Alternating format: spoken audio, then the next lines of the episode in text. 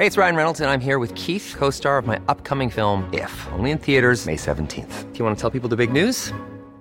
All right, I'll do. Sign up now and you'll get unlimited for $15 a month in six months of Paramount Plus Essential Plan on us. Mintmobile.com slash switch. Upfront payment of $45 equivalent to $15 per month. Unlimited over 40 gigabytes per month. Face lower speeds. Videos at 480p. Active Mint customers by 531.24 get six months of Paramount Plus Essential Plan. Auto renews after six months. Offer ends May 31st, 2024. Separate Paramount Plus registration required. Terms and conditions apply if rated PG.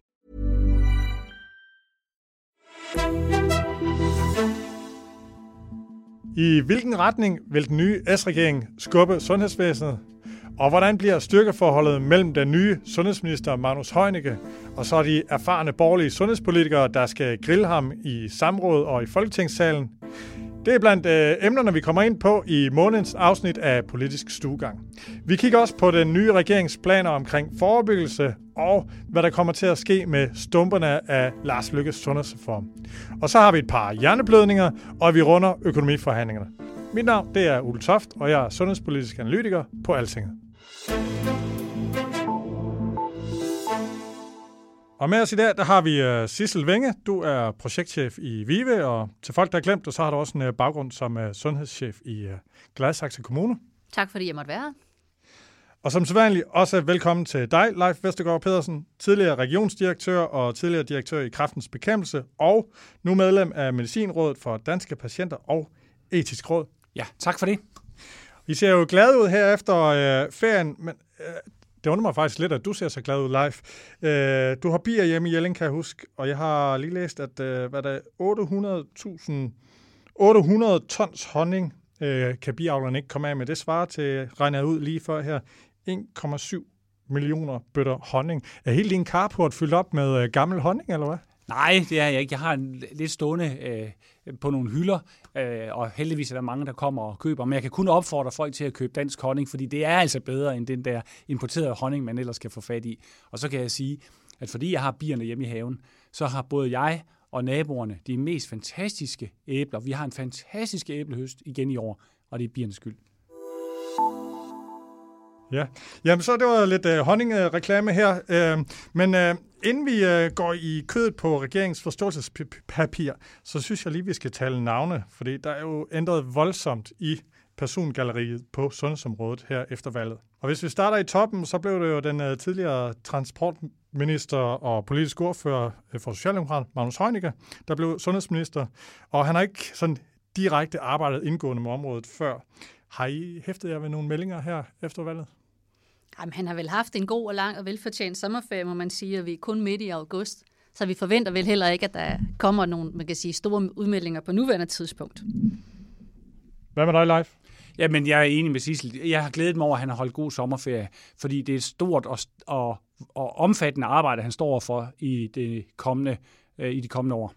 Altså, jeg øh, har lagt mærke til, at jeg har talt med en del folk, der har været inde på høflighedsvisiter. De er meget øh, positive over øh, øh, sådan mødet øh, øh, med ham. Så øh, kan man sige, at han starter med, øh, med lidt øh, medvind i hvert fald.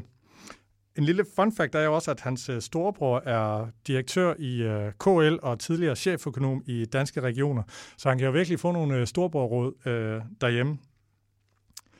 Og Leif, der er også noget med, at du har også et andet sjovt øh, øh, navnesammenfald på sundhedsområdet. Ja, altså, jeg, jeg synes, jeg var ved at kigge i mine gamle papirer her sommeren igennem, og så, så blev jeg mindet om, at, at Svend Serkær, der nu er regionsdirektør i Region Hovedstaden, og bøvler lidt med den der sundhedsplatform, blandt så meget andet, øh, jamen hans far, det var Knud Erik Serkær, og han var formand for sygehusudvalget i Aarhus Amt, og, og det var han der og, i 99, og der stillede Knud Erik Serkær sig op og argumenterede over for Amtsrådet, at man skulle udvikle en EPJ i Aarhus Amt, den EPJ, det er den, der nogle gange kaldes midt-EPJ i dag, øh, og den blev vi til igennem store trængsler. Jeg er helt sikker på, at Knud Erik Serkær og Svend Serkær ved forskellige familielige sammenkomster har diskuteret det voldsomt, fordi Svend Serkær, han rykkede jo ind i Sundhedsministeriet og sad ved siden af Lars Løkke, der sagde, nu må det holde op med, at hver amt udvikler deres egen øh, meget interessant uh, middag, men det er faktisk mange steder i, i sundhedspolitik, tror, fordi øh, uh, Stefanie Lose, øh, hun er jo gift med en, der sidder i Esbjerg Byråd, og kan vide, hvordan uh, stemningen har været der under sundhedsreformen uh, har været, eller hvis de har diskuteret uh, kommunal uh, medfinansiering, men egentlig, måske er det meget sundt, at en, som man ellers øh, stoler på, også øh, kan fortælle en øh, regionspolitiker om, hvordan øh, virkeligheden er ude i en, øh, i en kommune. Der er også kommet nye øh, sundhedsordfører og medlemmer af Folketingets sundhedsudvalg. Nu nævner vi ikke øh, dem alle, øh, men det kan jo faktisk blive ganske hit i en øh, folketingssal øh, for en, øh, en ny minister, der ikke kender området. Tidligere sundhedsminister og sundhedsordfører Sofie Løde, som jo har arbejdet med sundhedspolitik siden hun var 18 år gammel, og som er ret øh, skarp i sin øh, retorik. Hun, er sundhedsord, øh, hun er, bliver sundhedsordfører igen, og Ellen Trane kommer til at sidde i udvalget. Så øh, et åbent samråd med de to øh, siddende der, hvor ja, Liselott Blikst også er i øvrigt. Øh, det tror jeg kan blive en øh, rimelig barsk omgang, eller hvad tænker I?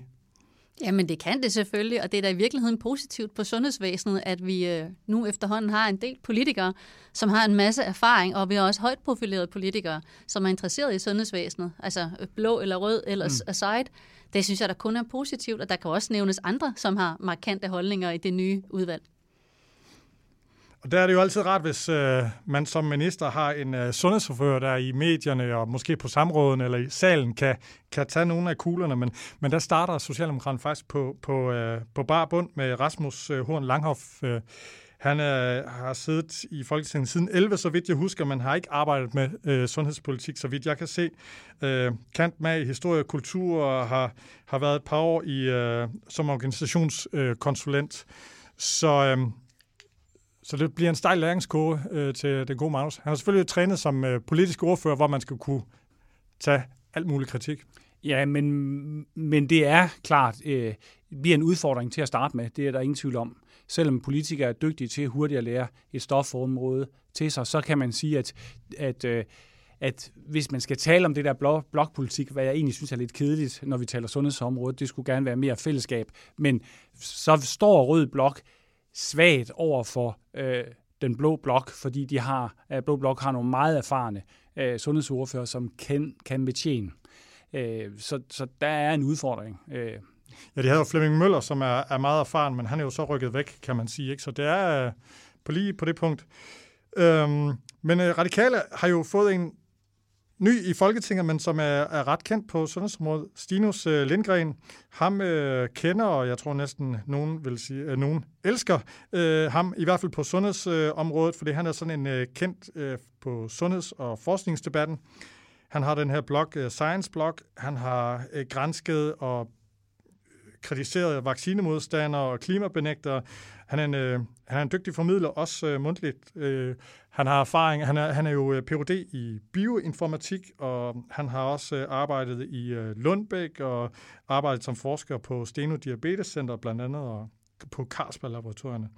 Men øh, er han, en, øh, er også, han er også en, I har lagt, øh, lagt mærke til. Hvordan tror jeg, han kommer til at klare sig ind i et, i et folketing, hvor det er sådan lidt en anden rolle, han får? Og det skal det også være. Vi skal jo lige huske, at altså, både Leif og jeg er jo øh, kun djøffere, der er ingen af os, der er sundhedsfaglige, men vi beskæftiger os med sundhedsvæsen, hvor man lægger meget, meget stor vægt på, om man har fagligt belæg for det, man udtaler sig om. Og der må vi bare huske stadigvæk, at det her det er et demokrati, og det kan ikke være et krav. Når det så er sagt, så er det jo ikke nogen svaghed, at vi har folk siddende i Folketinget, som kan stille en anden type spørgsmål, eller som kan komme med en anden type argumenter. Men det er jo altså ikke et teknokrati, det her. Det er et demokrati, så det kan jo ikke være noget krav. Det er jeg helt enig i, og, men jeg, og jeg kender øh, Stinus Lindgren, fordi han var jo en af dem, som var modig og stillede sig op imod, øh, hvad, hvad kan man sige, de hudende masser, der på et tidspunkt var i debatten om HPV, og så stod han fast og var utrolig god til at formidle øh, til øh, øh, mødre først og fremmest, og også til unge piger om, hvad er op og ned af i den her debat. Det han skal vende sig til, det er nemlig så alligevel at det ikke er teknokrati i Folketinget. Han kommer til at træffe beslutninger, som der ikke er evidens for, eller som der måske endda er evidens for, ikke er helt rigtige at gøre. Øh, så så der, der tror jeg altså, at der, der kommer han også på en stejl læringskurve. Men det bliver jo spændende at se, om han skubber partiet ikke for radikale, har jo stemt for en, en række ting, ligesom et bredt udsnit af Folketinget, som øh, læger og fagfolk er meget sure, altså medicinsk øh, cannabis, og der er også noget på noget manipulation og noget med alternativ behandling. Og, altså det, så, så, men det bliver sendt. Det jo godt være, at han kan overbevise sin gruppe, og så kan det være, at partiet skifter holdning. Kan man, man kunne håbe, at hvad hedder det, at nogle af de debatter bliver lidt mere nuanceret, når Stinus Lindgren sidder med i, i kredsen. Og også nogle af de andre, der er, kommet, der er blevet ordfører, kom med i Folketingets sundhedsudvalg. Det er bestemt ikke kun en forringelse, der er sket. Altså jeg kan huske, da Jonas Dahl blev sundhedsordfører i stedet for Øslem Sekic, øh, hun vil nogen sige er sådan... Øh, meget kritisk over for traditionel øh, psykiatrisk behandling, og der skiftede partiet simpelthen voldsomt øh, linje, altså blev sådan, kan man sige, mere mainstream. Så det, det kan i hvert fald have stor betydning for, ja. hvad et parti mener. Jamen særligt, når det er en markant politiker ja. eller en markant formidler. Nu kan vi jo ikke dårligt kalde ham en markant politiker endnu, mm. men han er i hvert fald en markant formidler, som har været i stand til at gøre sin stemme gældende. Ja. Uh, andre, der... Per Larsen, øh, konservativ ny sundhedsordfører. Han har jo en lang erfaring fra både regions- og amtspolitik, og lige nu er han i øh, bestyrelsen for uh, Amgros. Uh, det bliver det vel lidt spændende, om om hvordan han stiller sig, for det partiet er jo mod øh, regionerne, kan man sige traditionelt. Leif, du havde lagt lidt mærke til nogle meldinger fra ham? Ja, altså han er jo i hvert fald, da øh regeringens sundhedsreform ligesom blev fremlagt eller piblet frem, der var han klart ude at sige, at han ikke gik ind for, at regionerne skulle nedlægges, øh, før han i hvert fald har set et brugbart og anvendeligt øh, alternativ. Øh, det er den ene ting. Og den anden ting, jeg bemærkede mig, det var, at han synes, at det der med sundhedsfællesskaber, det var noget råd, sådan som det var beskrevet. Øh, og, og på den måde er det jo godt, der kommer en ind og sætter spørgsmålstegn ved nogle af de ting, som måske var lidt uldne, øh, men måske også kan slå en bro til Socialdemokraterne, som vi jo hørte markant sige, at vi vil ikke nedlægge regionerne. Øh, men det kan vi måske vende tilbage til. Men der er øh, måske her en, en, en, en opblødning eller en mulighed for, at vi kan få nogle brede aftaler i Folketinget, øh, hvis Per Larsen i hvert fald kan få gennemslag i sin gruppe. Ja, og selvfølgelig Mette Abelgaard er jo gamle regionsmedlemmer. Hun var jo ikke, kan man sige, regionen venlig at stemme. Men det bliver spændende at se, om, om ja. det ændrer dynamikken. Ja. Øh, og så Henrik Dahl, øh, sociologen øh, fra Liberal Alliance, han skal være sundhedsordfører. De får jo en helt bunke ordførerskab hver. Men øh, er der nogen, der, der har hørt ham sådan tale om sundhedspolitik øh, før?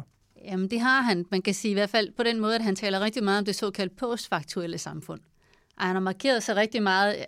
Ja, det er måske meget at sige, at det er synspunkter, der er på linje med Stinus Lindgren, men man kan sige, at det er de altså på mm. nogle områder omkring, hvad der kan tælle som viden, og hvad der kan tælle som følelser i en debat om politik. Så kan det godt være, at de er uenige om stort set alt andet, men på den måde, der er de sådan en anden type af stemmer, kan man sige, ind i sundhedsudvalget. Og det vil faktisk være en hjælp, hvis vi får skilt ad. Hvad er det, vi føler? Hvad er det, vi, vi, vi, vi, vi, vi gerne vil, fordi vi synes noget er uretfærdigt eller, eller er forkert? Og hvad ved vi noget om? Øh, nogle gange er det blevet blandet sammen, og, og, og så bliver debatten helt fuldstændig forvirret. Det vil også være en hjælp, tror jeg, for, for sundhedspersonalet, at de ved, nu, har vi, nu diskuterer vi, hvad er egentlig facts? Hvad ved vi noget om? Hvad, hvad er evidensen? Og nu diskuterer vi politik. Og så kan man godt sige til lægerne, det kan I godt mene noget om. Det må I gerne. Så skal I bare have et folkeligt mandat, hvis I ligesom skal belære andre politikere om det. Fordi, øh, og det samme måske også sige til politikerne, hvis I gerne vil, vil udtale jer om facts, det er super godt, så skal I egentlig bare have det grundlag at stå på, og nogle gange måske den uddannelse, der skal til. I hvert fald, hvis man skal bestemme, hvilken medicin patienterne skal have, så er det ret godt at have en autorisation. Yes.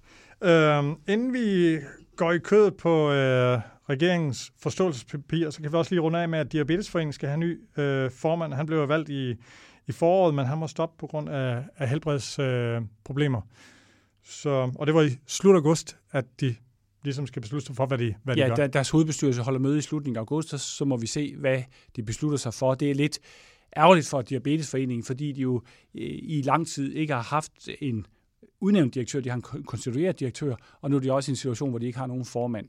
Jeg håber øh, for dem, at de får det til at falde på plads. Altså, de skal snart. vel have en ny formand, kan man sige. Man kan ja, ikke, ja, øh, ja. ja, men altså, jeg kan ikke lige gennemskue, om, om det er hovedbestyrelsen, der konstituerer formanden, eller det i virkeligheden er repræsentantskabet. De har jo to næstformænd. Altså, de har i virkeligheden et formandskab med en formand og to næstformænd ah. som det er. Og, og, og, og det kan være, at de så bare fortsætter med et formandskab med to næstformænd. Men altså, hvis man nu kigger ind i Venstre, så er det ligesom om det der med formandskaber ikke har den store synergieffekt.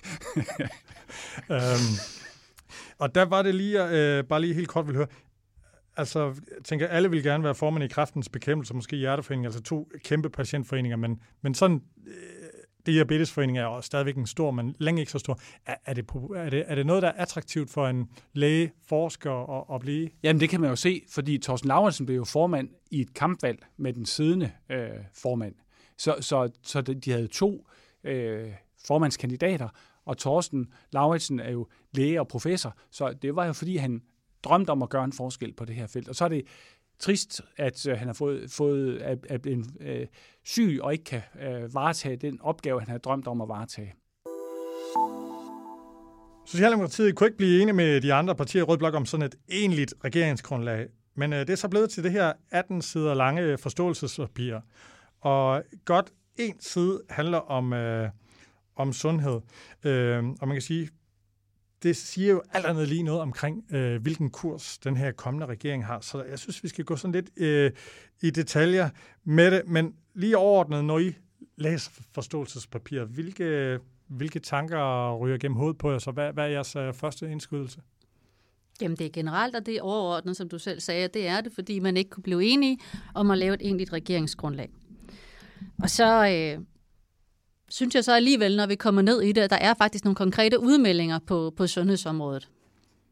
Giver det, giver det antydning af, at, vi, at, at sundhedsvæsenet får en ny øh, kurs? Eller, der er jo mange, der siger, at det er jo lige meget, hvilken regering der sidder. Der, der er nogenlunde det samme sundhedsområde. Hvad, hvad, hvad siger du, Leif? Og altså, altså, altså, jeg synes jo faktisk, at det er godt, at det er et forståelsespapir og ikke et regeringsgrundlag fordi at forståelsespapiret i min optik lægger mere op til at få nogle brede aftaler på sundhedsområdet. Og jeg synes, det har været ulykkeligt, at vi i en lang overrække faktisk har fået vigtige reformer gennemført med et lille flertal i Folketinget. Jeg synes, at sundhedsvæsenet fortjener øh, et, et bredt flertal, øh, og jeg synes, det er det, øh, forståelsespapiret ligger op til. I og med, at der står jo meget, som man jo simpelthen ikke kan være uenig i. Altså, øh, og det vil sige, at der må være en meget bred enighed i, at det skal vi nå. Og så kommer diskussionen selvfølgelig, hvordan skal vi nå det? Men det er jo også okay, at der kan der godt være nogle brydninger. Men jeg tror faktisk, at vi langt hen har, kan risikere, eller ikke kun risikere, men håbe på og drømme om en bred forståelse. Sissel, hvad med dig? Ser du en ny kurs for, for sundhedsvæsenet med det her papir? Jeg tror ikke, jeg ser en, øh, ligesom live, jeg ser ikke en overordnet ny kurs. Og man kan heller ikke tale om, hvis man sådan zoomer ud, at der egentlig har været eller er stor politisk uenighed om sundhedsvæsenet i Danmark. Vi står ikke i den situation, USA for eksempel gør. Altså, hvad for en type finansiering, hvad for en type sundhedsvæsen skal vi overhovedet have? Det er slet ikke der, vi er. Det er noget med nogle marginaler. Og der kan man se, hvis man kigger på den ene side, som jo ikke kun handler om sundhed, men som handler om velfærd, så er det jo overskrifter som psykiatri og som øh, psykisk sårbare eller andre udsatte borgere, der faktisk fylder en hel del i det. Og der kan man da godt se, at der har været et regeringsskifte, men sådan overordnet at skulle ændre retning for sundhedsvæsenet, nej, det skal vi ikke, og det synes jeg i virkeligheden også er positivt. Mm. Altså, hvis man nu lige prøver at, at spole lidt tilbage, så kan man faktisk, synes jeg, se, at 80'erne, det er jo de år, hvor vi fik styr på økonomien på hospitalerne øh, og i en vis grad også i sundhedsvæsenet, men i hvert fald på hospitalerne. Og i 90'erne, der fik vi så gjort noget ved øh, blandt andet hjerteområdet. Der var nogle, nogle områder, man sådan fik taget fat på og gøre noget ved. Nullerne var ventelisternes tid, hvor vi fik gjort op med, at det var sundt, at folk ventede rigtig lang tid for at komme i, i behandling, men i stedet for, at de kom til hurtigt. Og så har vi, øh, øh, hvad hedder det, tierne, som, hvor vi har fået gjort op med at alle hospitaler skulle lave alting, men i virkeligheden har fået en specialisering, og man kan jo derfor kalde det kvalitetens øh, 10 år. Og det vi står overfor nu, det er så, synes jeg, sammenhængens 10 år. Og man kan håbe, at det er det, der øh, bliver perspektivet her. Hvad siger du, markerer? Ja, jeg er faktisk enig i det hele. Jeg synes bare, at der mangler den tilføjelse, at vi også står nu, du, når du siger, det er kvalitetens tid, så er det fordi, du er øh, hospitalernes og almen praksismand. Vi skal finde ud af, hvad det er, vi rykker ud i kommunerne, og under mm. hvilke vilkår. Ja. Den bevægelse, den foregår også i de her år. Og der er meget, meget stor forskel, hvad en kommune med 400.000 øh, indbyggere kan, formår, har kapacitet, øh, som får præcis de samme opgaver som en kommune med 30.000 indbyggere, en lille landkommune et eller andet sted. Og der, som du siger, jamen der har vi gjort enormt meget på, øh, på sekundærsektoren, i hospitalsektoren, for at sige, ikke alle skal behandle alting. Men vi er stadigvæk der, hvor øh, alle kommuner, uagtet størrelse, skal alt det samme, og så siger vi, så må I finde ud af at gå i samarbejde. Det vil svare til, at vi havde bevaret alle de små sygehuse, og havde sagt, så må I bare finde ud af at, at samarbejde om øh, brystkræftoperationer eller hjertetransplantationer, for nu lige at sætte den lidt på spidsen. Så der er den del af historien også, at, at få taget stilling til, hvad er det der kommunale sundhedsvæsen? Bliver vi ved? Hvor langt skal det gå? Er vi ved at opbygge minihospitaler? Der er bare en masse spørgsmål der, som jeg også tror, det politisk set er svært at finde ud af, hvor man skal sætte sin ben i det der. Det er, det er faktisk et meget interessant perspektiv, synes jeg, du rejser op der, fordi det, det vi måske i virkeligheden står for, det er, at den ene del af sundhedsvæsenet har været igennem den øh, proces, jeg lige beskrev før, mens den, den kommunale sundhed slet ikke har været det samme igennem. Øh, og, derfor, og det er også derfor, at vi nogle gange kommer til at tale forbi hinanden, og ikke forstå, hvad hinanden siger. Øh, ikke her, ikke Sissel og mig, men hvis, når man diskuterer øh, i Danmark om sundhed, øh, og, og hvad er det for nogle udfordringer, vi står overfor. Og så lige prøve den her på jer. Øh, bliver det også 10 år, hvor man skal finde ud af almen praksis? Kan den model, hvor man har de her selvstændigt erhvervsdrivende, køre, øh, som de har gjort i, hvad er det 50-100 år, eller hvor længe det nu er?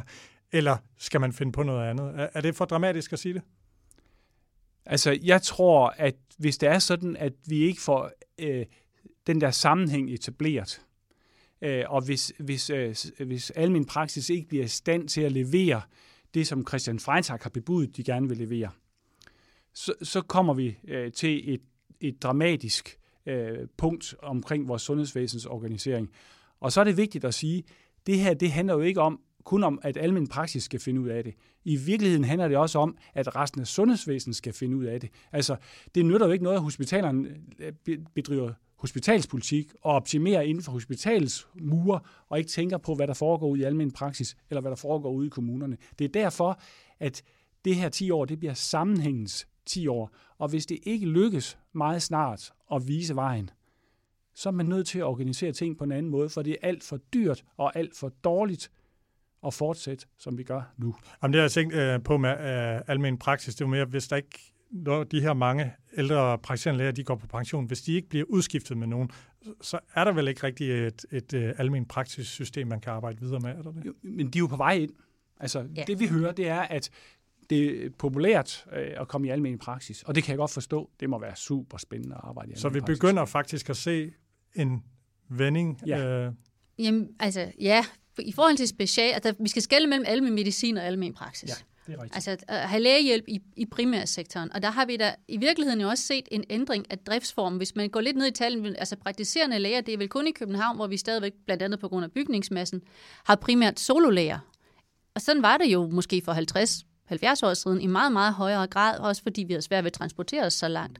Så den differentiering, der er sket med, at man har større og større lægehuse, man har mere og mere praksispersonale, øhm, det bliver større organisatoriske enheder i virkeligheden. At det så er blevet suppleret med, at vi måske også får nogle lidt andre driftsformer ind på siden. Nogle steder er nød, og måske i fremtiden nogle steder er lyst. Det skal jeg ikke spå om. Det tror jeg, vi vil se. Altså det, vi skal holde op med at diskutere det som sådan en enten eller. Mm. Der kan måske godt være plads til flere former for både ansættelser og driftsformer, så længe vi rent kvalitets- og ydelsesmæssigt er enige om, hvad det er, de skal, og hvordan de skal samarbejde med det øvrige sundhedsvæsen. Men altså, øh, øh, jeg tænker, at de fleste praktiserende læger og vel også øh, nogle politikere håber vel, at man kun har et system i fremtiden, når man får løst lægemangel, sådan så man, man har de praktiserende læger, nogen arbejder selv, og nogen arbejder sammen.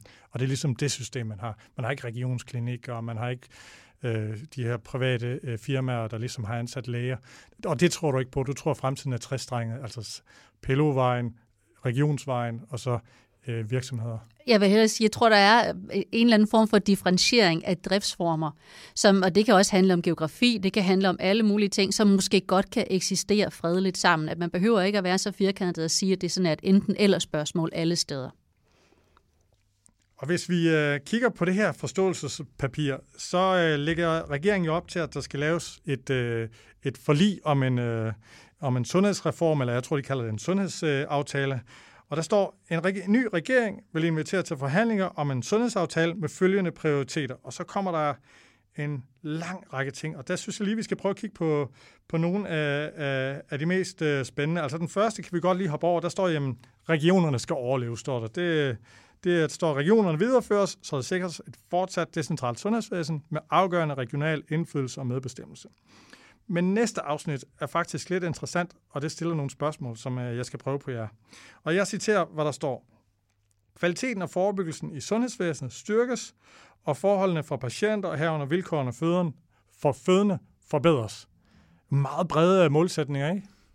Jo, men man kan jo ikke lade være med at sige, ja, selvfølgelig skal kvaliteten forbedres, som jeg nu nok har udtrykt mig, men kvaliteten skal forbedres, øh, og at øh, vi også skal have mere forebyggelse.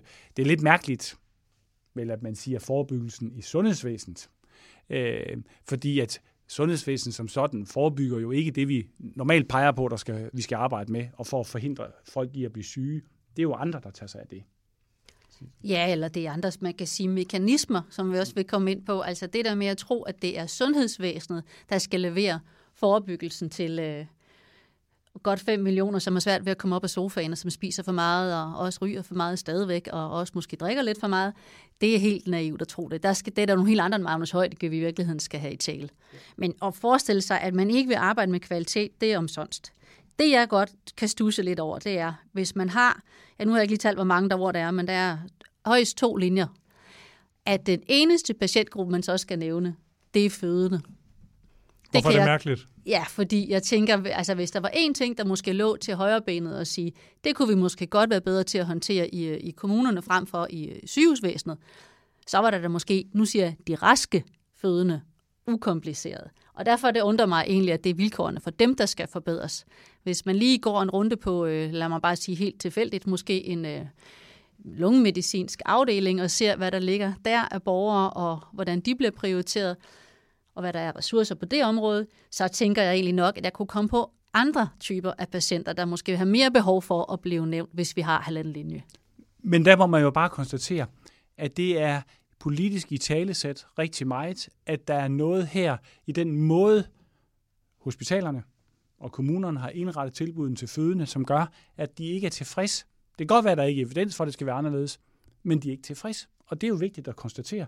Det er, det, det er dem, der står bag regeringen. Og vi har også hørt over i Blå Blok folk sige, at vi er ikke tilfreds med den måde øh, og det tilbud, øh, der gives til de fødende. Så må vi se, om kommunerne og regionerne kan, kan, kan trylle noget op, som gør, at man kan sige, nu bliver det forbedret for dem. Og så er jeg enig med dig, øh, Sissel, at jeg vil håbe, at de også vil pege på nogle andre patientgrupper og andre ting i sundhedsvæsenet, som det vil sige, det skal vi have forbedret mere konkret. Altså det, at en patientgruppe er stærk og er i stand til at voice nogle behov, kunne man tilfældigvis nævne kraftområdet, live. Det er jo ikke ens betydende med, at de skal prioriteres politisk, og at politikerne har en opgave med at finde ud af det. Det vil jeg bare stadigvæk argumentere for.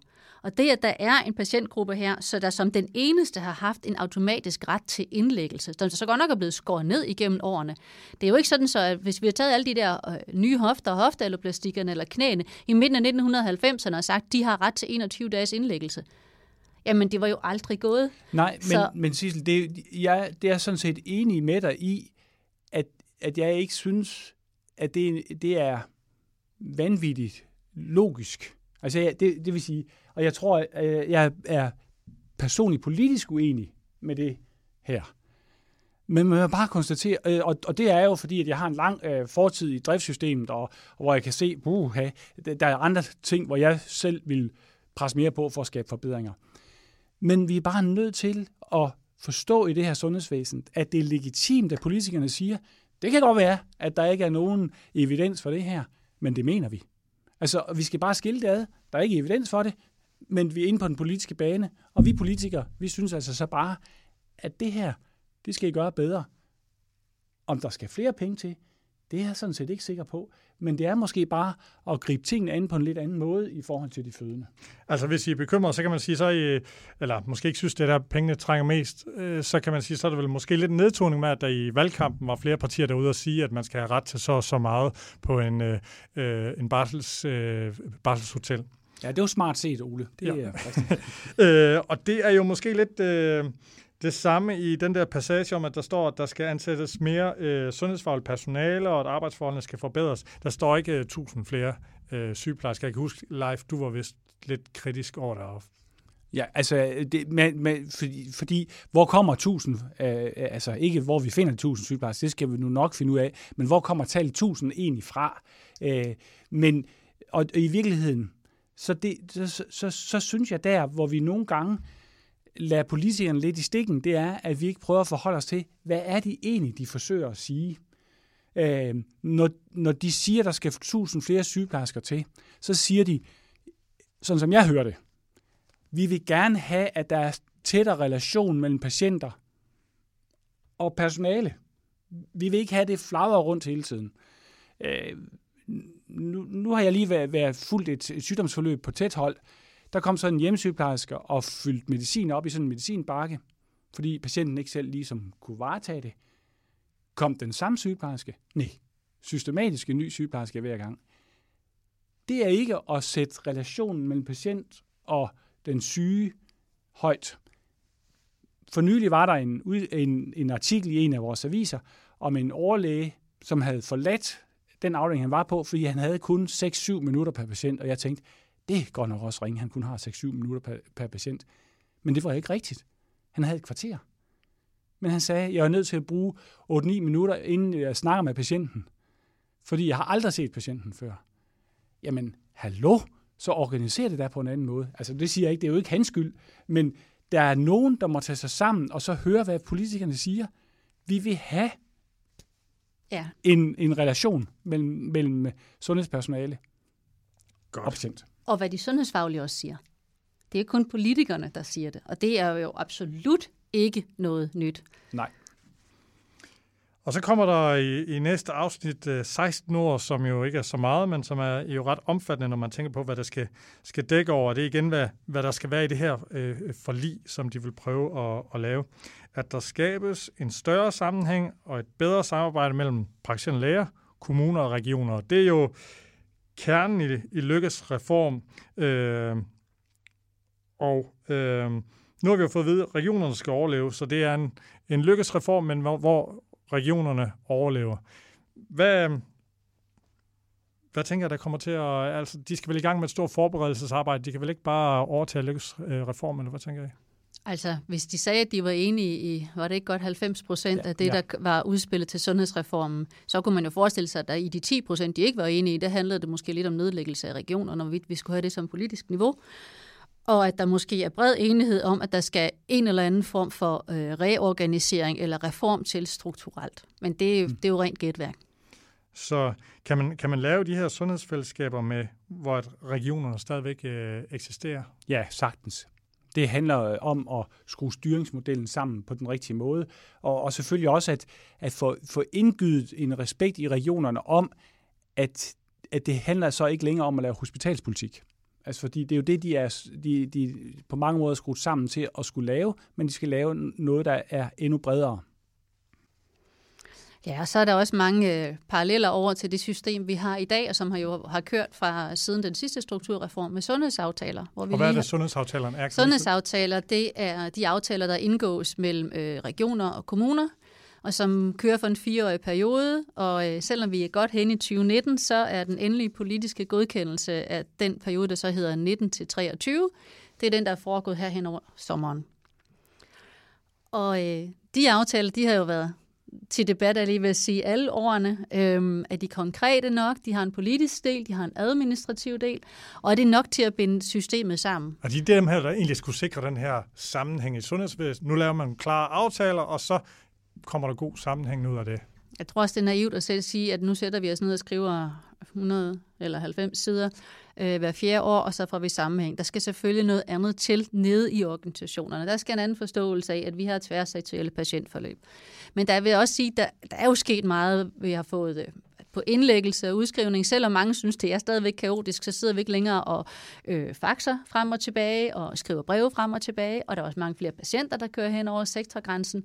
Så jeg vil ikke sådan sige, at det er sådan en historie om, at der intet er sket. Man kan bare godt diskutere, var det sundhedsaftalerne som værktøj? De har i hvert fald ført til, at vi er kommet i dialog, men jeg vil stadig sige, altså det mindre sundhedsfællesskab, eller kald det hvad I vil, altså det er jo ikke en, øh, for eksempel en, en dialog mellem 6-7 hospitalsenheder og et eller andet sted mellem 11 og 29 kommuner i et samme rum. Det er jo nærmest helt umuligt.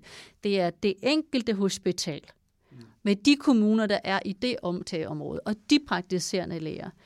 Det er den enhed, vi på en eller anden måde skal have til at være bundet tættere sammen, mere end det måske er, at vi gør det ens inden for det, der er en regionsgrænse. Men det her alternativ til lykkes sundhedsfællesskaber, som de jo ikke ville have, eller hvor det er en del af sundhedsfællesskabet, de ikke vil have, øh, skal de så erstatte de her sundhedsaftaler?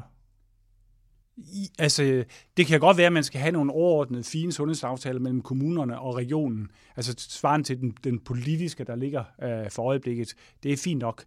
Øh, men det er de sundhedsaftaler, vi har, vi, vi, der bliver produceret for øjeblikket.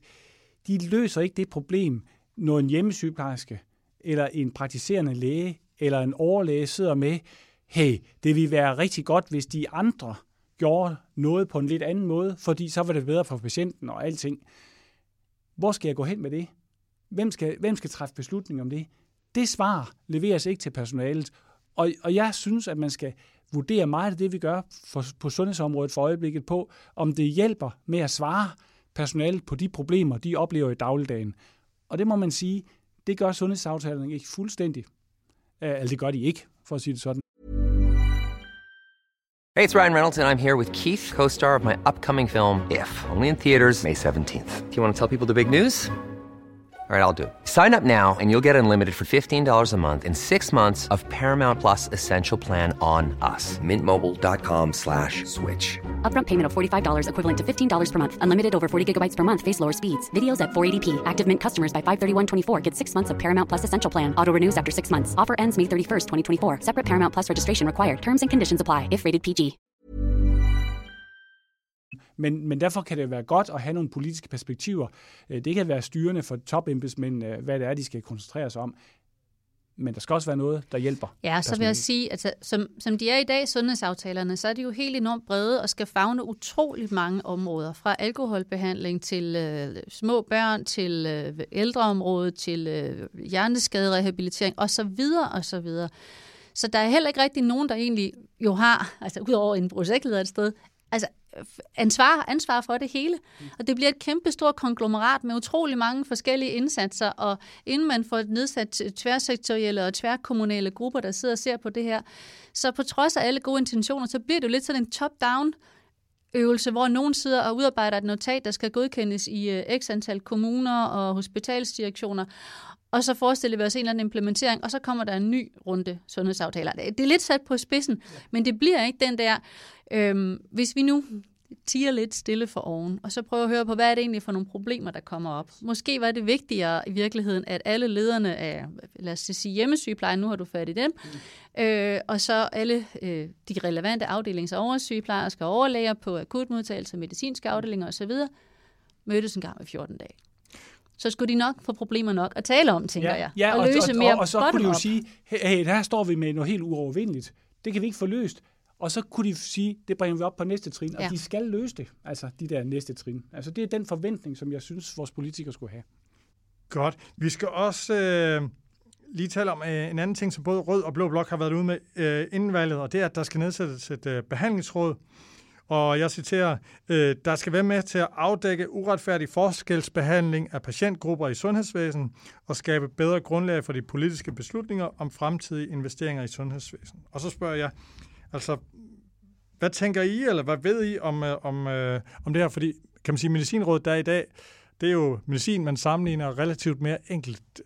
Hvad, hvordan ser I for jer, at man kan gøre det her? Ligesom etisk råd, der kommer nogle anbefalinger, så kan politikerne læse dem, og så handle på det eller ikke handle på det, eller hvad, hvordan, hvad ser I fra? Jeg synes, vi skal skille diskussionen ad, fordi som du før sagde, altså hele formuleringen og tale om uretfærdig forskelsbehandling, mm. det er fordi, det er, man trækker på den formulering, der blev brugt i etisk råd i 2018, der kom med rapporten, der hedder retfærdig prioritering i det danske sundhedsvæsen. Så det er der, den tænkning kommer fra. Mm.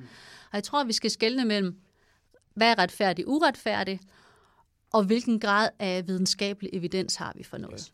Fordi det ene, det er et fagligt spørgsmål, og det andet er og bliver et politisk spørgsmål. Og vi kan ikke lave faglig, retfærdig prioritering. Så I ved egentlig ikke helt, hvad de mener her, eller hvad? Altså, man skulle skille det her ad i to, to, to ting, og så sige, at skabe et bedre grundlag for politiske beslutninger om fremtidige investeringer i sundhedsvæsenet. Det ved vi noget om. Altså, det kan djøffer og læger og sygeplejersker og andre kloge mennesker, det kan de godt prøve at sige, er der godt grundlag for at lave robotkirurgi, eller er det, øh, hvad, hvad kan man gøre, hvis man gerne vil gøre det bedre for kolpatienter? Hvad er det så for de tre bedste initiativer, der kan være sådan noget? I virkeligheden, det man engang kaldte medicinsk teknologivurdering, det kan vi lave. Så er det super godt at have et, et politisk råd, der kan sige, at er det uretfærdigt eller retfærdigt det her? Men, men helt ærligt, det her læger og djøffer ikke forstand på, om det er retfærdigt eller ikke retfærdigt.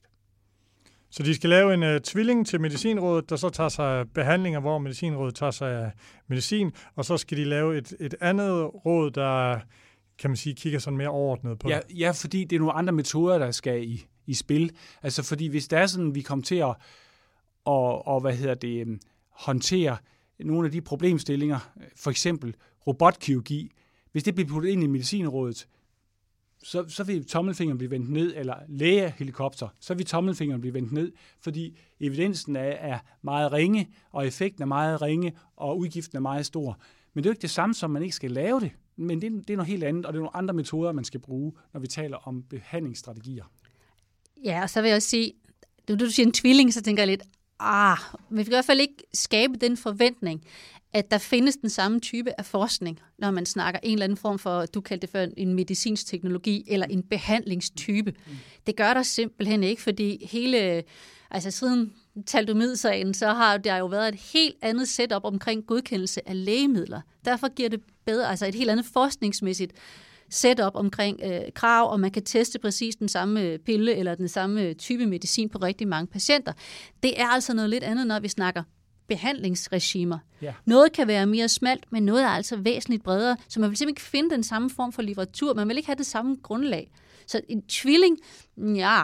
Nej, det, det, jeg er helt enig, det er en, det er en anden metode, men det der, det, den metode, der kan være nyttig, det er, at vi så i det mindste på laveste evidensniveau, nemlig bedste mands bedste bud, bringer de bedste mænd sammen, og kvinder, bringer dem sammen, og så siger de til os, at her er øh, bedste mænd og kvinders bedste bud på, hvad man kan, eller hvad man ikke kan, og hvad det koster, og hvilken effekt det har. Og så har man et grundlag for at sige, er det noget, vi skal gøre noget ved, eller noget, vi ikke skal gøre noget ved. Ja, og det kunne der være, det kunne der være rigtig god brug for. Ja, og, så, og det, det første, man kan starte med, det er jo det, vi flere gange har peget på her, det er gennemgå alle de der ambulante kontroller, der er på hospitalerne. Hvad er egentlig evidensen for, at det er en god ting for patienterne? Og for, øh, ja, først og fremmest for, for patienterne, men der kan selvfølgelig også være en læring for, for lægerne, det skal man jo også anerkende. Eller nu vi har i gang i de fødende. Ja. Man kunne måske også gennemgå evidensen for, at rigtig mange fødeafdelinger tilbyder akupunktur som smertelindring. Men det er nok ikke det, der slår bunden ud af... Nej, det er det ikke. Det er det ikke. uh, yes.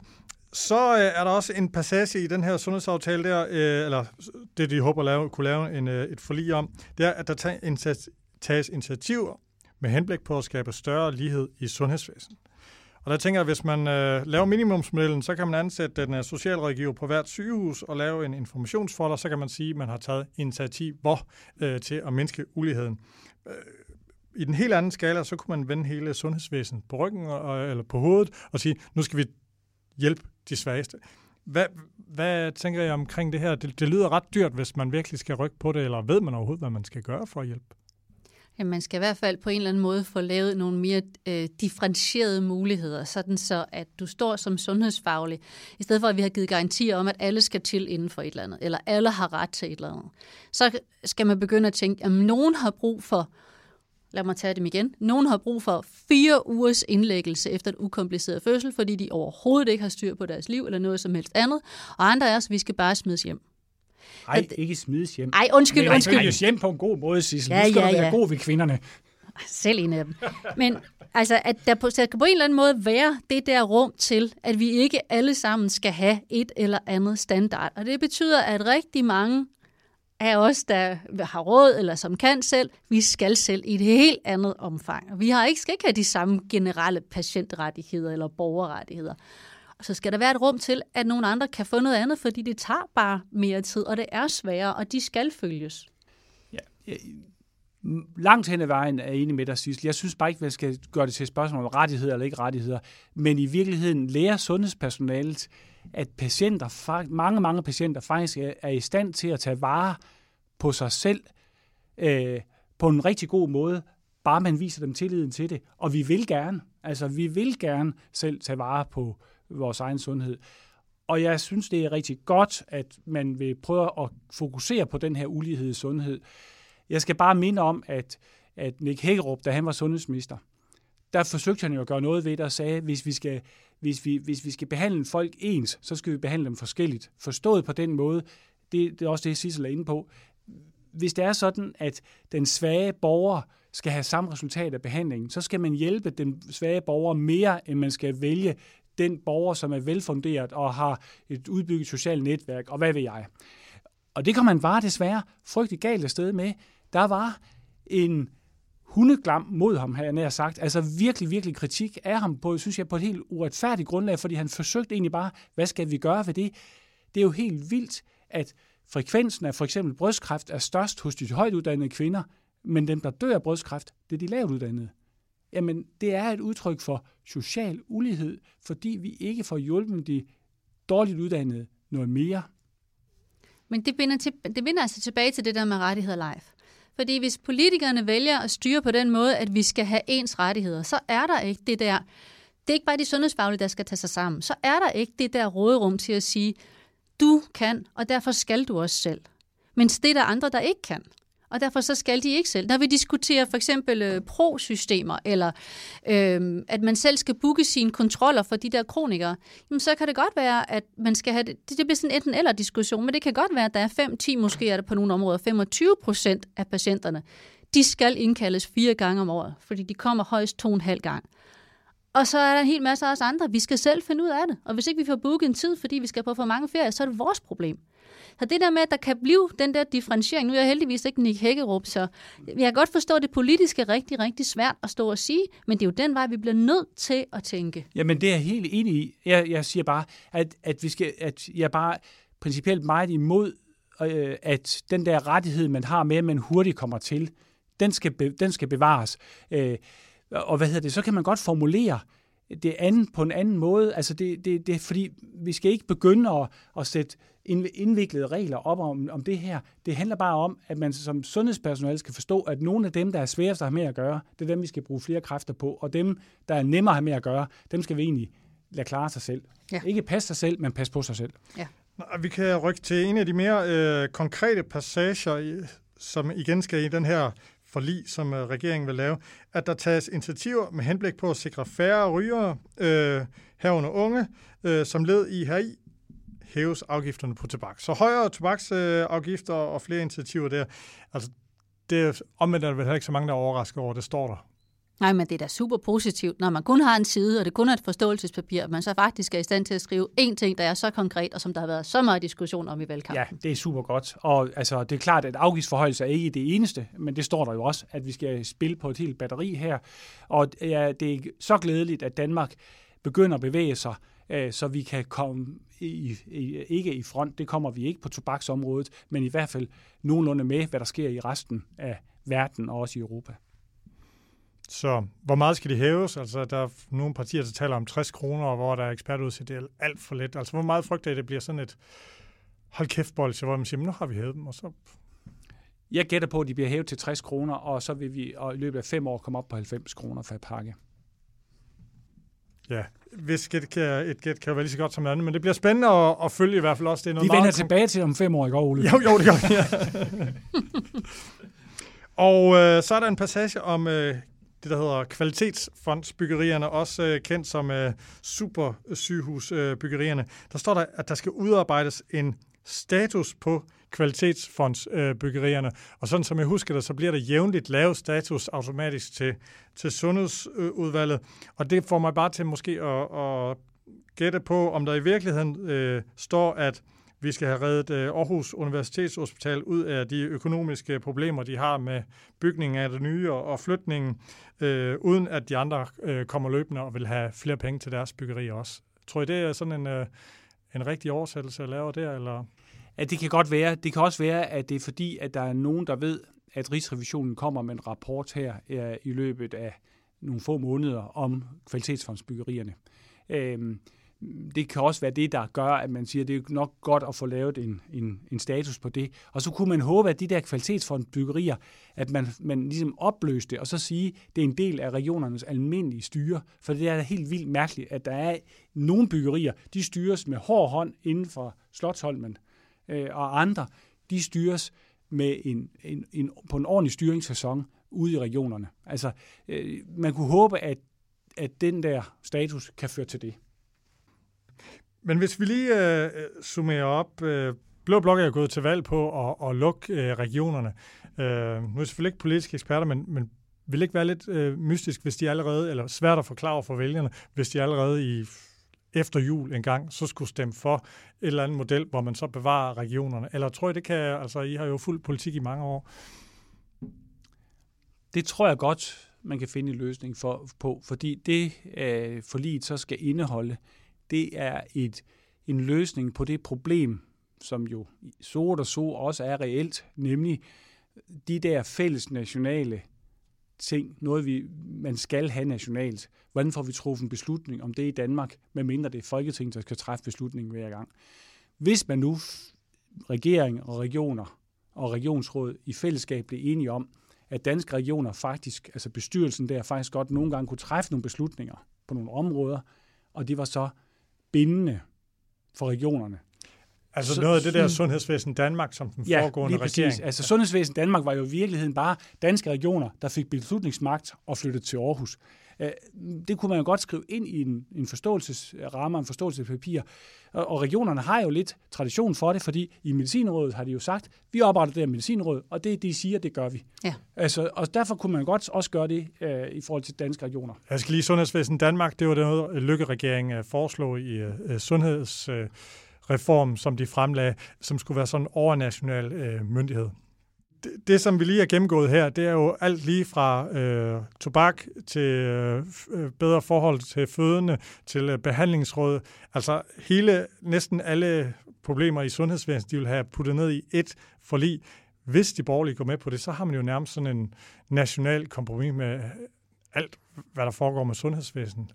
Men det kan jo også være, at det bliver nødvendigt at dele det op og lave nogle delaftaler. Jeg synes også, det er en meget, meget altså, øh, bred skare af, af emner, der er, der er på bedringen, og man kan jo sagtens forestille sig, at der er en masse af det her, hvor der jo altså er basis for, ja, jeg tør ikke sige et SV-regering, det er andre jo kommet galt afsted med, men der er i hvert fald basis for at få nogle forlig hen over midten, og det gør det også mere realistisk at få sådan en øh, mere langsigtet styring af sundhedsvæsenet. Det er altså kun til gavn for alle. Ja, og man skal jo huske, at også øh, Lars Lykkes regerings forslag til sundhedsreform, det var jo også en rammereform. Der var en lang, lang række ting, der skulle udmyndes efterfølgende på baggrund af ekspertoplæg øh, og måske også politiske diskussioner. Og, og jeg tror godt, man kan lave, komme rundt om alt det, der står i det her forståelsespapir, og dermed have sat, hvad kan man sige, en, en hovedveje for, hvad det er for nogle ting, der nu skal udmyndtes i de kommende år. Psykiatrien er jo faktisk det, der fylder mest i øh, forståelsespapiret. Og øh, regeringen den vil øh, invitere til forhandlinger om en øh, 10-årsplan for psykiatrien, som jeg kan lige øh, opsummere, ikke? at der skal være forpligtende mål, og øh, det betyder, at øh, antallet af genlæggelser skal mindskes, øh, mindre overdødelighed blandt øh, psykiatriske patienter, færre genindlæggelser, mindre ventetid, forebygge øh, psykisk sårbarhed, og flere øh, sengepladser i psykiatrien, og så vil man også udvide øh, ordningen for øh, gratis øh, psykologhjælp. Hvad er jeres øh, take på det? Øh, hvordan har I det med 10-årsplaner? Jamen altså politisk set er det jo selvfølgelig svært, men hvis man har jo et forlig, indtil man laver et nyt forlig. Men at få en, øh, en langsigtet strategi og en langsigtet udvikling på psykiatriområdet, det tror jeg kun psykiatrien vil være glad for. Men den sætter sig, synes jeg, altså de vil jo det hele. Mm. Og et af psykiatriens problemer er vel, at rigtig meget, hmm, hvad skal jeg kalde det, altså rigtig meget ondt i livet. Vi ser ikke en, en kæmpe stigning. Det er jo ikke en epidemi, vi har i psykisk sygdom. Der er jo ikke øh, 10 gange så mange skizofrene i dag, som der var for 10 år. Eller bare dobbelt så mange. Men psykiatriens, man kan sige, det vi forventer, psykiatrien skal løse for os, det område er jo blevet kæmpe udvidet. Samtidig med, at der så netop er nogle måske meget psykisk syge patienter, som bliver klemt i det her. Og det er der altså brug for nogle lidt større løsninger på, end at sige, vi udvider, vi udvider, vi udvider. Ja, altså jeg synes, at netop man vil, det allerførste, man skulle gøre, det var at prøve at få skabt klarhed om, hvad er det, vi taler om. Og, og det er jo det, der lidt går galt her, når man taler om at forebygge psykisk sårbarhed, og når der er øh, samtidig med, at noget af det, vi måske har allermest behov for, det er at skabe ro og klarhed for de svært psykisk syge, øh, sådan at, at øh, vi ikke får nogle af de der øh, rigtig kedelige historier, øh, der, der, der nogle gange er omkring de øh, meget, meget alvorlige psykisk syge. Øh, og, så, og så er det, som Sissel siger, helt rigtigt, at desværre er det sådan, at rigtig mange går, går og siger, at det er også for dårligt, at psykiatrien ikke tager sig af, og en hel masse problemer, som vi jo for nogle år siden sagde, det, må man, det klarer man lidt sig selv, det klarer man lidt selv, altså sammen med, og det er normalt, at man, men en gang imellem bliver frygteligt bedrøvet. Selvfølgelig skal man ikke være psykisk syg af det, men, men, men det er lidt som om, at psykiatrien skal tage sig af alt der, hvor der er sådan, at vi har lidt ondt i livet. Men det er heller ikke nemt at være politiker. Altså forestil jer, at de har lavet øh, den her passage omkring psykiatrien, og så havde de hævet en af de her ting ud, hvis de ikke havde nævnt, at ville gøre noget ved overdødeligheden ved psykiatriske patienter, hvis de ikke vil gøre noget ved øh, genindlæggelser, eller hvis de simpelthen droppede at skrive noget om de psykiske øh, sårbare, så vil de der blive mødt af massiv kritik. Men man kan sige, Ole, det der i virkeligheden, det der i virkeligheden skaber allermest forvirring, det er, når det er, som de siger, udvidet ordning for gratis psykologhjælp og forebygge psykisk sårbarhed. Det, det er ikke psykiatrien. Det, det, det er efter min mening ikke kernepsykiatrien. Og vi skal, det er kernepsykiatrien, vi skal have hjulpet. Det er dem, der har overdødeligheden, fordi man overser somatiske sygdomme. Hos, øh, det er dem, der har øh, hvad hedder det, problemer med, at patienter hele tiden, så skifter de status herfra og hertil og hertil og hertil, og vi har nogle frygtelige komplicerede forløb. Og det er øh, de patienter jo, som, hvor, hvor, vi, hvor vi har øh, hvad hedder det, lagt folk i, i bæltefixering, i, i rigtig, rigtig lang tid, og vi diskuterer, hvordan skal vi håndtere det på den rigtige måde, og, og, og, og når vi ikke kan lide at bruge bælte, og det kan, det kan bryde mig ikke om, men så er der kun et andet svar, det er personale, der skal arbejde på en anden måde. Så det, det, det, det er kernepsykiatrien, og, og, og det er jo det, man skulle fokusere på, efter min mening. Jamen, altså, det er behandlingspsykiatrien. Ja. Og det, vi skal fokusere på, jeg kan godt se, at det, at, at det er jo alt sammen forbundne kar. Fordi når du siger, jamen, og det er kernepsykiatrien eller behandlingspsykiatrien, der har overdødeligheden, fordi de overser somatiske sygdomme. Og jeg vil bare sige, selvom vi har lange indlæggelser, så tilbringer psykisk syge, for det første så bliver rigtig mange raske, og for det andet så tilbringer de altså langt det meste af deres liv i et hjem, hvor de har en praktiserende læge, og hvor de måske har en bostøtte og noget hjælp fra en kommune. Ja. Så det er de absolut ikke alene om at overse somatisk sygdom. Der er altså nogle forbundne kar, hvor vi bliver nødt til at få et, ja, for det første meget, meget bedre, det antyder de også her, tværgående samarbejde mellem behandlingspsykiatri og det, vi har kaldt socialpsykiatri og almen praksis.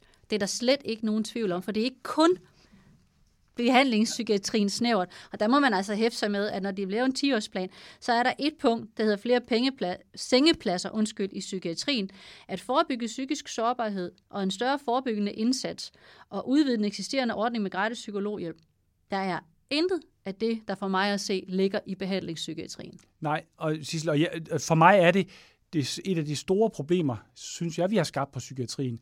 Det var noget, der blev skabt i amternes tid, hvor man i virkeligheden fik lavet et skæld mellem behandlingspsykiatrien med psykiater og psykologer, som ligesom var ansat i hospitalsvæsenet, og så var der socialpsykiatrien, og det var noget andet. Og, og, og, og vi fik sat lidt en konflikt op imod de to systemer, og, øh, og, og, og øh, amterne havde meget svært ved at finde ud af, hvordan skulle man egentlig organisere det her. Øh, og der var også grund til at få gjort op med de gamle, store psykiatriske institutioner, Middelfart sygehus, psykiatrisk afdeling, de havde over 1000 øh, psykisk syge indlagt der. Og det, det var jo ikke rigtigt at gøre, at de lå på femmandstuer og sådan noget. Det var da en besynderlig måde. Men, men hvordan skal vi så gøre det? Altså, øh, øh, er det så rigtigt, at de, at de folk flytter psykisk syge, som har alvorlige problemer? Er det så rigtigt, at de flytter ud i, i lejligheder rundt omkring og oplever sig helt fortabt og forsømt, og naboen bliver bange, og hvad ved jeg. Hvordan skal vi løse det problem? Det er det, der er kernen, synes jeg, for at hjælpe psykiatrien og de psykisk syge. Ja, men det er, omfatter så også andet og mere end behandlingspsykiatrien, det, tænker jeg. Det, det, det handler om meget mere end bare det, man kunne sige var hospitalspsykiatrien. Jeg opfatter sådan set det, kommunerne gør, som en del af behandlingspsykiatrien. Altså, fordi de er jo også med til at behandle øh, psykisk syge. Ja. Øh, og, og så, så, så i virkeligheden er det, fordi jeg taler om den målgruppe, vi, vi, vi her taler, de svært psykisk syge, som i perioder er meget velfungerende, og i andre perioder er frygtelig, har det frygteligt, frygteligt forfærdeligt, og bliver oplevet som truende. Altså, vi, ej, vi bliver usikre, og derfor føler vi os truet, at når vi møder den slags personer. Ja. Godt. Så er vi øh, nået til der, hvor vi skal høre, om øh, der har været nogle øh, hjerneblødninger, store eller små, eller nogle genistreger her over sommeren. Jeg ved ikke, har I noget? Ja, jeg, jeg vil godt pege på en hjerneblødning, øh, som jeg synes måske lidt uretfærdigt lige rammer øh, sygehuset i Gentofte og Herlev. Øh, det, der er baggrunden for at, at lige tage fat i, i dem, det er, at de har besluttet sig for, at, at øh, for at angiveligt for at få orden på, øh, på økonomien på deres billeddiagnostiske afdeling, så har de lukket øh, fra adgangen for patienter, der bliver henvist fra almen praksis, øh, at de bare kan komme op og, og komme til, når det passer dem. Det er de lukket for, øh, fordi så mener de, at de, at de sparer penge. Øh, og, og det synes jeg er en hjerneblødning. Det er en hjerneblødning, fordi at, at det er afdelingen, der tænker på deres eget budget. Øh, det kan godt være, at hospitalsledelsen har sagt, at de skal det. Men hør her, men hospitalet skal ikke, ikke drive hospitalspolitik. De skal de drive sundhedspolitik. Men, men Sissel, du øh, sidder jo tit og evaluerer. Kunne det ikke lyde lidt som om, at, at man lige får nogle lukket lidt for en prop, at øh, der er nogle praktiserende læger, der bruger den her øh, øh, mulighed lidt for meget, eller hvad, hvad, hvad tænker du? Jamen, så er det en anden vej, man skal gå. Så skal man have en dialog via en praksiskonsulent om, ja. hvad er det, der bliver henvist, og er det relevant, og hvad er indikationen, og hvad er det for en situation, vi har på vores... Ja, det kan være alle mulige diagnostiske, nu er det så billeddiagnostik. Mm. Men så er det jo den dialog, man er nødt til at have. Men, men, men, men forbedrer ikke sundhedsvæsenet og patienternes situation ved at sige, vi lukker for den her adgang her. Øh, og jeg håber virkelig, at, at Region Hovedstaden og andre regioner og hospitalerne bliver opmærksom på, at det politikerne, der opdragsgiverne siger, det er, at vi vil have sundhedspolitik og ikke hospitalspolitik. Hvad er det, der er så godt ved, at lægerne, de praktiserende læger kan gøre det? Altså, der er vel en anden måde, at man kan få... få... Ja, det er, at du kan have en øh, højtidelig venteliste, og du kan have en overlæge, der skal stå og forholde sig til en hel masse øh, henvisninger, og skal stå og... Øh, øh, visitere dem alle sammen ind i et system. Det selvfølgelig kræver det der noget at få en nogenlunde ensartet forståelse af, hvor er vi henne, siden mm. det skal øh, altså ind på billeddiagnostisk ja. eller alle mulige andre former for diagnostik. Det kræver da en tættere dialog end det, man har haft mange steder. Og så øh, skal man selvfølgelig have fat i de 3, 5, 7, 12 procent, som måske ikke benytter ordningen hensigtsmæssigt. Men for den store, brede masse af praktiserende læger. Alternativet er jo, at de så begynder at henvise ind i alle mulige forskellige... De finder jo andre veje ind. Patienterne bliver jo ikke raske af, at man siger, at de ikke kan komme ind. Altså, øh, de er der jo stadigvæk. Og jeg vil bare sige, at på mit lokale hospital, der er det sådan, at jeg går til min egen læge øh, om morgenen, øh, og så siger han, at oh, vi skal lige have en billeddiagnostisk undersøgelse. Og så er jeg på hospitalet lidt senere på dagen, og så bliver undersøgelsen lavet, og så har lægen svar, inden han går hjem. Altså, det gør jo, at vi hurtigt får for det første får, får fundet noget, hvis det er virkelig alvorligt, og for det andet får forklaret mig, Leif, det der, du gik og var meget bekymret for, det er overhovedet ikke alvorligt. Øh, så går du bare ud i haven igen, eller et eller andet andet. Og så vil jeg også sige lige præcis Herlev Gentofte Hospital, det kan man måske godt tillade sig at sige som borger i området. Øh, der er i hvert fald en del borgere deroppe, som nok skal finde en eller anden vej ind i det der system. Mm. Og hvis det handler om, at der er øh, måske lige en overfrekvens i et specielt geografisk område af nogen, der har, kan trække rigtig meget på sundhedsydelser, der mener jeg altså dem i toppen af systemet, mm. og ikke mm. dem i den anden ende af systemet, jamen så er det jo noget andet, der skal til. Så skal man jo give praktiserende læger, hvad skal man sige, de værktøjer, der skal til for at sige, at det her det er simpelthen ikke relevant, eller her er det relevant at se tiden an. Sissel, øh, havde du nogle øh, hjerneblødninger? Jamen, jeg kan jo ikke lide det der ord hjerneblødninger, men jeg kan pege på, øh, på, ting, som, på ting, som man kan undres over. Og der var der i øh, jeres glimrende konkurrent kommunal sundhed her øh, i den her uge et, øh, en artikel, der handlede om øh, kommunal rehabilitering af brystkræft kvinder. Altså kvinder, der har er blevet opereret for brystkræft. Og øh, overskriften er, at det virker at gøre det kommunalt, og konklusionen er så, at det bør man så udbrede til alle kommuner. Og dykker man lige ned over overskriften, jamen så viser det sig, at det er Københavns Kommune, der er jo som bekendt landets absolut største kommune, og blandt de 10 store kommuner i Danmark, der når man lægger dem sammen, har 2 millioner indbyggere, mens de 10 mindste, og det er også fraregnet de små økommuner, fordi det er nogle helt særlige nogen, men stadigvæk de 10 mindste øh, landfaste kommuner, nej, det er vi jo ikke i Danmark, men det er jo næsten kun øer, de har altså under 200.000 indbyggere. Og så laver man sådan et studie i Københavns Kommune, hvor man tager øh, 82 kvinder, mener det er, som øh, har blevet henvist for egen læge og har været i et særligt, øh, virkelig flot, godt center for øh, kraft og sundhed i Københavns Kommune, som ligger i, til, eller i tilknytning til, men meget tæt på et meget stort hospital. Og så konkluderer man, fordi øh, nogle af 50 af dem siger, at de har det bedre. Jamen, det kan vi jo ikke bruge til at udrulle. Det er, ikke, det er det rigtig godt, det de gør. Det er bare for at sige, vi kan simpelthen ikke blive ved at tænke, jamen så skal vi gøre det alle steder. Det vil svare til, at man på Rigshospitalet, nu snakker vi hospitalsplanlægning før, havde fundet en eller anden, eller på Herlo Gentofte, behandling og sagt, og det skal vi så gøre i, øh, på Farsø og det gamle Odder sygehus og Skanderborg og i Rønne i øvrigt. Nej, det skal vi ikke gøre. Vi skal finde ud af, hvor det eventuelt er, det kan give mening. Men at bruge Københavns Kommune med det befolkningsgrundlag, Københavns Kommune har, heldigvis har, det er fuldstændig urealistisk at bruge det til at sige, så skal vi udrulle de her modeller. Og det er det, jeg sådan lidt anker. Så kan man sige, så skal de små kommuner bare gå i samarbejde. Jamen, så kunne vi lige så godt have sagt, jamen, så hvis øh, Odder og Skanderborg, hvad I ellers fik lukket derovre i midt, så skal de gå i samarbejde, så skal de også til at lave hjertekirurgi. Altså, og der er jo yder så det problem, at, at kvinderne, der er jo ingen tvivl om, at når kvinder siger, at de har oplevet, at de har fået det bedre, så har de fået det bedre. Men det kunne være rart at vide, dem, der ikke fik tilbuddet, øh, hvor, hvor, hvor, hvor mange af dem sagde, at de har fået det bedre. Altså det er det, der skal til for, at vi kan begynde at sige noget om, om det her det rent faktisk virker. Øh, og jeg er helt enig hvis det, hvis, med Sissel, hvis det så viser sig med stor sikkerhed, det her det virker, så er opgaven at sige til kommunerne, det her det virker, og de her de kvinder får det formidabelt meget bedre. Hvordan vil I så gøre det i Skanderborg, og området? Øh, altså, hvordan, vi, hvordan kan vi nå de samme resultater for patienter over hele landet? Men, men, men, men det er for det er måske lige voldsomt nok at sige, at det her bare skal rulles ud over, eller det er alt for voldsomt at sige, at det skal rulles ud over hele landet. Vi skal vide, at det virker. Det må ikke lyde som en kritik, det her, nej, synes nej, jeg, af, af rehabilitering, eller at jeg, siger, jeg tror ikke på, at kraftrehabilitering virker. Det gør jeg. Altså for mig handler det om den der glidende opgaveændring, der foregår, og som tit bliver en opgavetrækning for de allerstørste kommuner, som kan nogle helt andre ting, har en helt anden logistik, har byggekerner, har øhm, øh, et stort universitetshospital liggende, og så øh, den store andel af kommuner i Danmark, som bare er en helt, helt anden diskussion. Men Sissel, det er jo vigtigt at sige, at vi jo ikke kritiserer folk. Vi prøver bare at gøre opmærksom på, at der er noget, som man, man er nødt til at have med i en bredere øh, forståelse her. Det er super godt. Mange af de projekter og forsøg, der bliver sat i gang, man skal bare passe på, at man ikke konkluderer for voldsomt oven på det, man har gjort. Men mangler der en politisk accept af, at det altid vil være sådan, at øh, på en række områder vil man få markant bedre øh, behandling, rehabilitering, i, hvis du bor i en stor kommune, end hvis du bor ude ved Vesterhavet?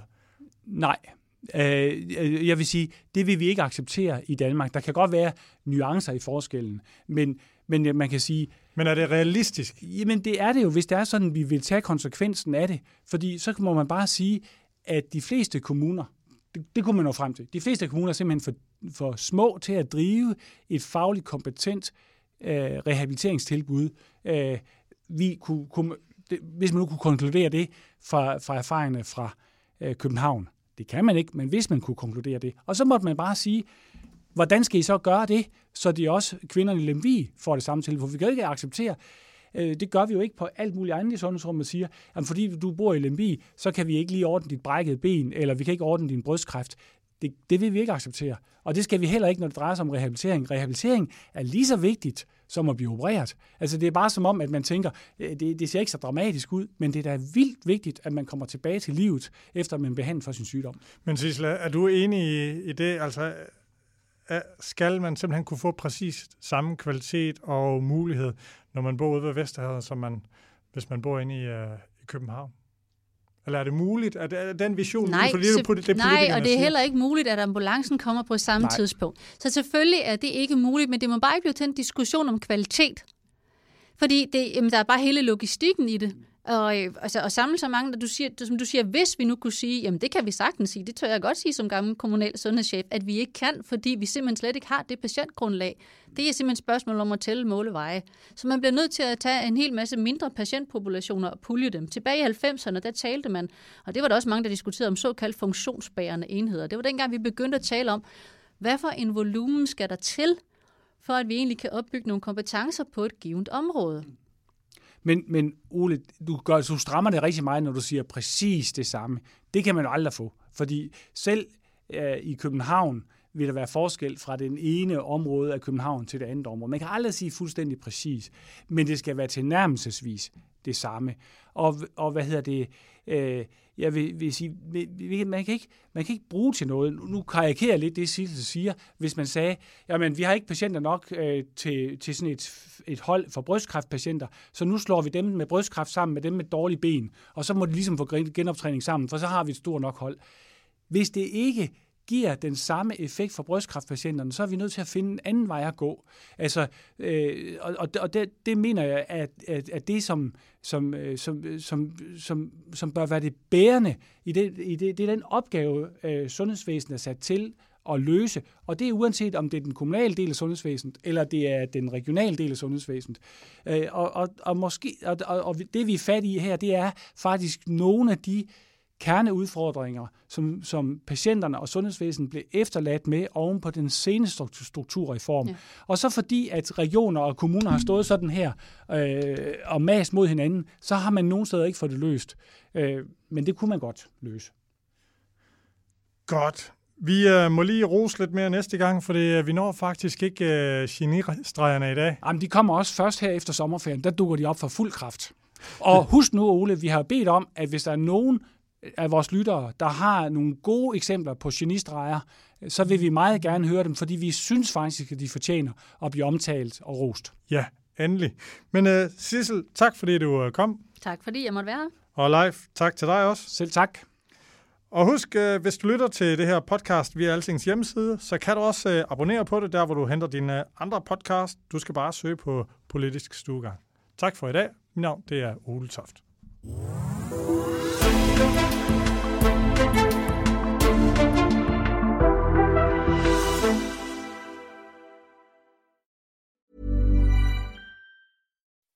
When you make decisions for your company, you look for the no-brainers. If you have a lot of mailing to do, stamps.com is the ultimate no-brainer. Use the stamps.com mobile app to mail everything you need to keep your business running with up to 89% off USPS and UPS. Make the same no-brainer decision as over 1 million other businesses with stamps.com. Use code program for a special offer. That's stamps.com, code program.